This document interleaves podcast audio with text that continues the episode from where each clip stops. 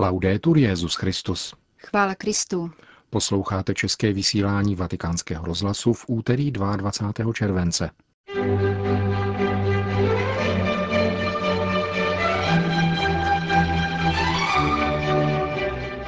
Po krátkých zprávách dnes uslyšíte rozhovor s urugvajským profesorem Guzmánem Karikirim, dlouholetým spolupracovníkem tří papežů a osobním přítelem současného Petrova nástupce. Hezký poslech přejí Jana Gruberová a Milan Glázer.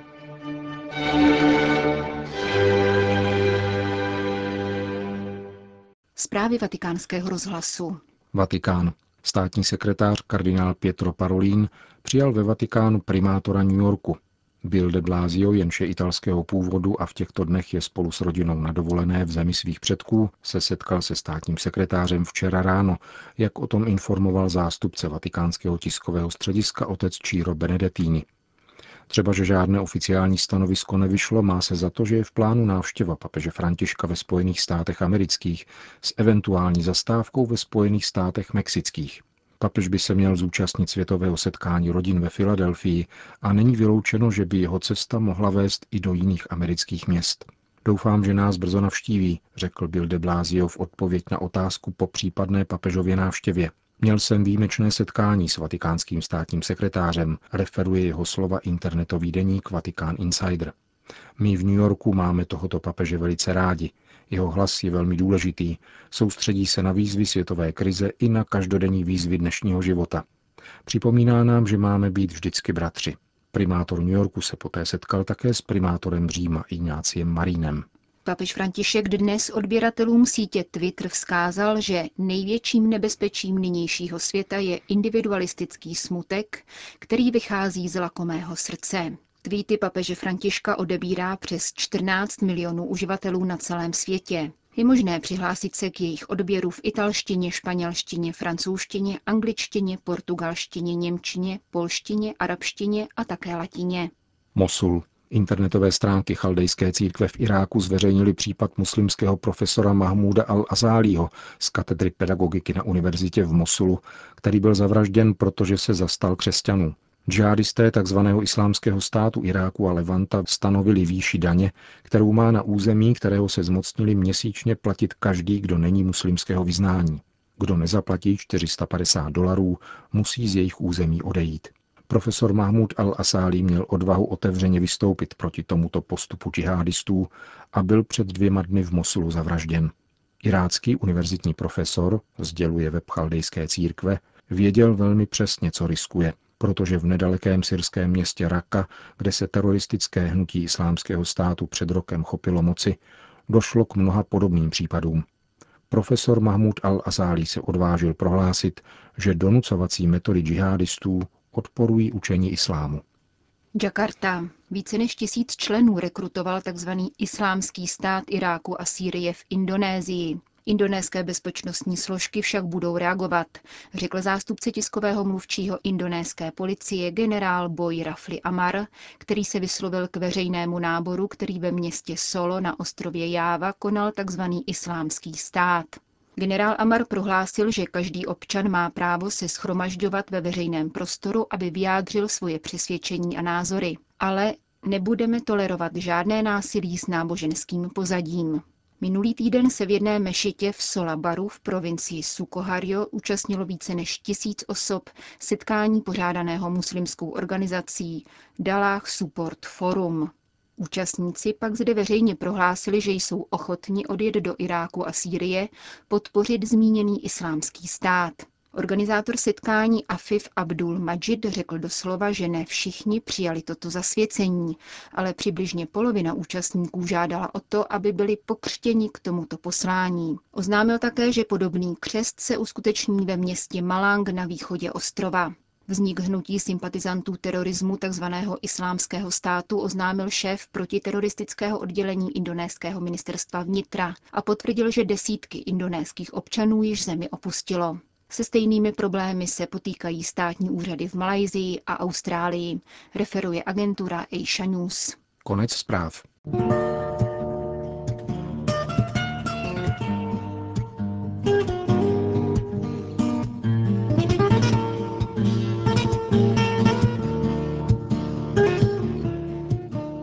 Stavba kardinála Bergolia na Petrův stolec je známkou evropského ekonomického, politického, kulturního a částečně také církevního úpadku, míní profesor Guzmán Karikiri Lecour. Rodák z Montevidea, který vystudoval právo a sociální vědy, pracuje 43 let ve službě svatého stolce. Na latinskoamerickém kontinentu spolupracoval s místními biskupy na přípravách papežských cest či světových dní mládeže. V rámci římské kurie byl prvním lajkem, který zastával úřad místo předsedy jednoho z vatikánských úřadů a rovněž dnes je prvním lajkem na postu sekretáře Papežské komise pro Latinskou Ameriku. Je autorem četných publikací. Některé z nich uvozuje předmluva bývalého arcibiskupa Buenos Aires. S kardinálem Bergoliem se však Guzmán Karikery přátelil už v době, kdy byl současný papež provinciálem jezuitů. Pro internetový portál Rosso Porpora urugvajský profesor mluví nejenom o změnách, kterých církevní geopolitika doznala po posledním konkláve. Evropa byla po řadu století kolébkou rozvoje víry a jejího šíření. Od roku 1945 už Evropa není středem světa, ale pro katolickou církev nadále zůstávala tím nejdůležitějším kontinentem. Druhý Vatikán, jistě dar pro celou církev, byl ještě koncilem převážně evropského střihu. Latinskoameričtí koncilní otcové přispěli jen velice skromně ke zpracování koncilních textů, což jim vysloužilo ironickou přezdívku zástupci mlčící církve. Ale po koncilu, když se jednalo o jeho naplnění, zahájili naše církve intenzivní, leckdy až dramatickou pouť s cílem dospět k větší zralosti a přijetí nových zodpovědností. Všeobecná církev je stále multipolárnější. Multipolární v tom smyslu, že už Řím není jejím středem? Ne, Řím je stále středem. Střed je tam, kde je Petrův nástupce. Ovšem už v 70. letech významný brazilský vzdělanec a jezuita Enrique Claudio de Lima Vaz mluvil o církvích, které jsou zdrojem a církvích, které jsou odrazem. Evropská církev byla až do druhého vatikánského koncilu církví zdrojem, zatímco naše latinskoamerická církev jejím odrazem. Dnes se začíná situace obracet. Vy, Evropané, někdy znášíte poněkud zvláštní nároky. Ku příkladu stotožňujete racionalitu pouze s Evropou, jako by všechny ostatní národy byly barbarské. Snažte se prosím pochopit, že Latinská Amerika je západ, stejně jako Evropa a Severní Amerika. A latinskoamerický papež? Jako jezuita má hlubokou a solidní intelektuální formaci, kterou tovaristvo Ježíšovo rozvíjí ve 14 dlouhých letech studia. Je to člověk se širokou kulturní výbavou, který ovšem dává přednost gramatice jednoduchosti, aby oslovil srdce svého lidu, zejména pak lidí chudých a maličkých. Jeden z františkových spolubratrů, otec Antonio Spadaro, ředitel časopisu La Civiltà Cattolica, nedávno prohlásil, že papež otevírá staveniště a nechává je otevřená. Pro Bergolia být jezuitou znamená být člověkem nekompletního, otevřeného myšlení, jež neustále hledí k horizontu boží slávy. To je krásné vyjádření. V katolickém světě se ale někteří domnívají, že otevírat nová staveniště a nedokončit stavbu značí určitou identitární nejistotu, zvláště ve světě, který se už sám o sobě vyznačuje vykořeněním člověka. Tak co vlastně chceme? Sebereferenční církev, která by se uchylovala k opakování svých principů, aniž by se poměřovala s realitou, do níž má vnášet evangelium, Myslíte si, že nám ke stvrzení totožnosti nestačí papežovo každodenní sdílení a rozjímání evangelia, jeho katecheze o církevních svátostech a poštolská exhortace Evangelii Gaudium, které celé odkazují k církevní tradici? Papež nás všechny volá k osobní, pastorační a misijní konverzi. Konverze znamená změnu života, jeho uvedení do souladu s Kristovou přítomností.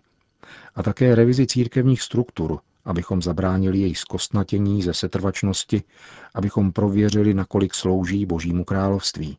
Misijní vycházení ovšem může vyvolat závratě u těch, kdo vedou příliš sedavý způsob života. Sedavý způsob života? Ano, příliš sedí a ve své identitě hledají útěchu před bouřemi tohoto světa. Mnozí z těchto katolíků ale mají velkou chuť bojovat, hýk et nunc, okamžitě. Skutečnost je taková, že mnozí z nich, mnozí z nás, reagují jako starší syn z podobenství o návratu ztraceného syna. Ale jak to? Já jsem tu přece stále byl. Nynější papež je misionář a hledá o něch 99 ztracených ovcí a tudíž jde s otevřenou náručí vstříc těm, kteří jsou daleko, jako Ježíš. A s nalezenou ovečkou oslavuje a věnuje se jí. Jakou zásadní otázku bychom si s tímto papežem měli klást? Tuto. Jakou změnu v našem životě po nás Bůh žádá prostřednictvím Františkova papežského úřadu? Někteří katolíci jsou rozčarováni ještě jiným postojem papeže Bergolia. Prý nikdy včas nevystoupí na obranu nezadatelných hodnot, když některá ze zemí vykolejí. Uznávají, že na principiální rovině papež František hájí hodnotu života, rodiny jako svazku muže a ženy, školního vzdělání, které by nemělo být diktátem jediného myšlení. Stěžují si ale, že v konkrétních situacích se papež nikdy přímo nevysloví, čímž odrazuje militantní katolíky. Často je slyšet, papež Vojtila nebo papež Ratzinger by byli zasáhli, třeba při nedělním anděl páně. Každý kontrast mezi papeži je dílem zlého, který rozsévá lež a rozdělení.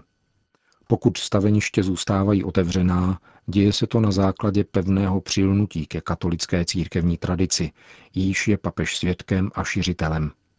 Papež František s rostoucí silou promlouvá o těchto základních hodnotách, které jsou podstatné pro morální učení církve. Označuje je raději jako zásadní hodnoty rozumu a víry, a nikoli jako nezadatelné hodnoty, což se jeví jako zcela jasný termín, ale ve skutečnosti jeho význam není moc zřejmý. K diplomatickému sboru papež mluvil o hrůze, kterou budí pouhá myšlenka na potrat. Tiskové prohlášení po setkání s Obamou uvádí, že k projednávaným otázkám patřila obrana života, výhrada svědomí, manželství a rodina. Jazyk tiskových sdělení není moc konkrétní, ale opravdu se domníváte, že tato témata nadnesl Obama? Pravděpodobně nikoliv. Je evidentní, že se papež nechce stát rukojmím trvalých a nutně okamžitých reakcí týkajících se zmíněných hodnot. Musel by to dělat denně a ve vztahu k mnoha zemím. Italové by jej ku příkladu žádali o komentář každého navrhovaného zákona nebo soudního výnosu. A nejenom oni.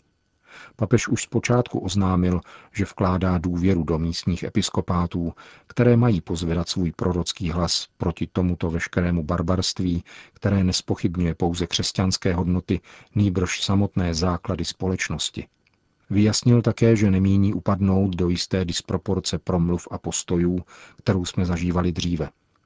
František si přeje, aby se i hned a jasně zdůrazňovalo základní jádro poselství, jeho pravda a krása, křesťanova existence ve světle Kristova vtělení, smrti a vzkříšení. To už tu bylo také v předchozích pontifikátech. Samozřejmě. Někdy se však pozornost křesťanských společenství zaměřila přednostním a trochu chorobným stylem pouze na některá témata.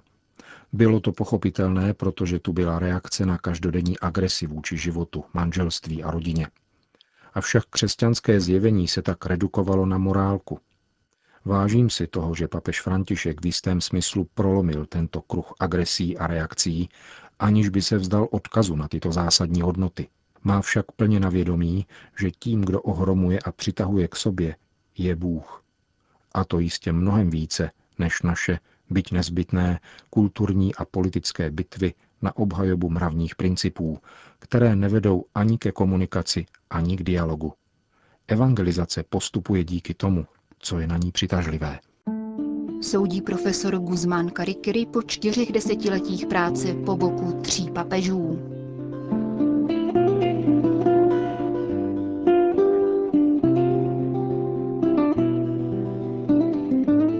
Končíme české vysílání vatikánského rozhlasu. Chvála Kristu. Laudetur Jezus Christus.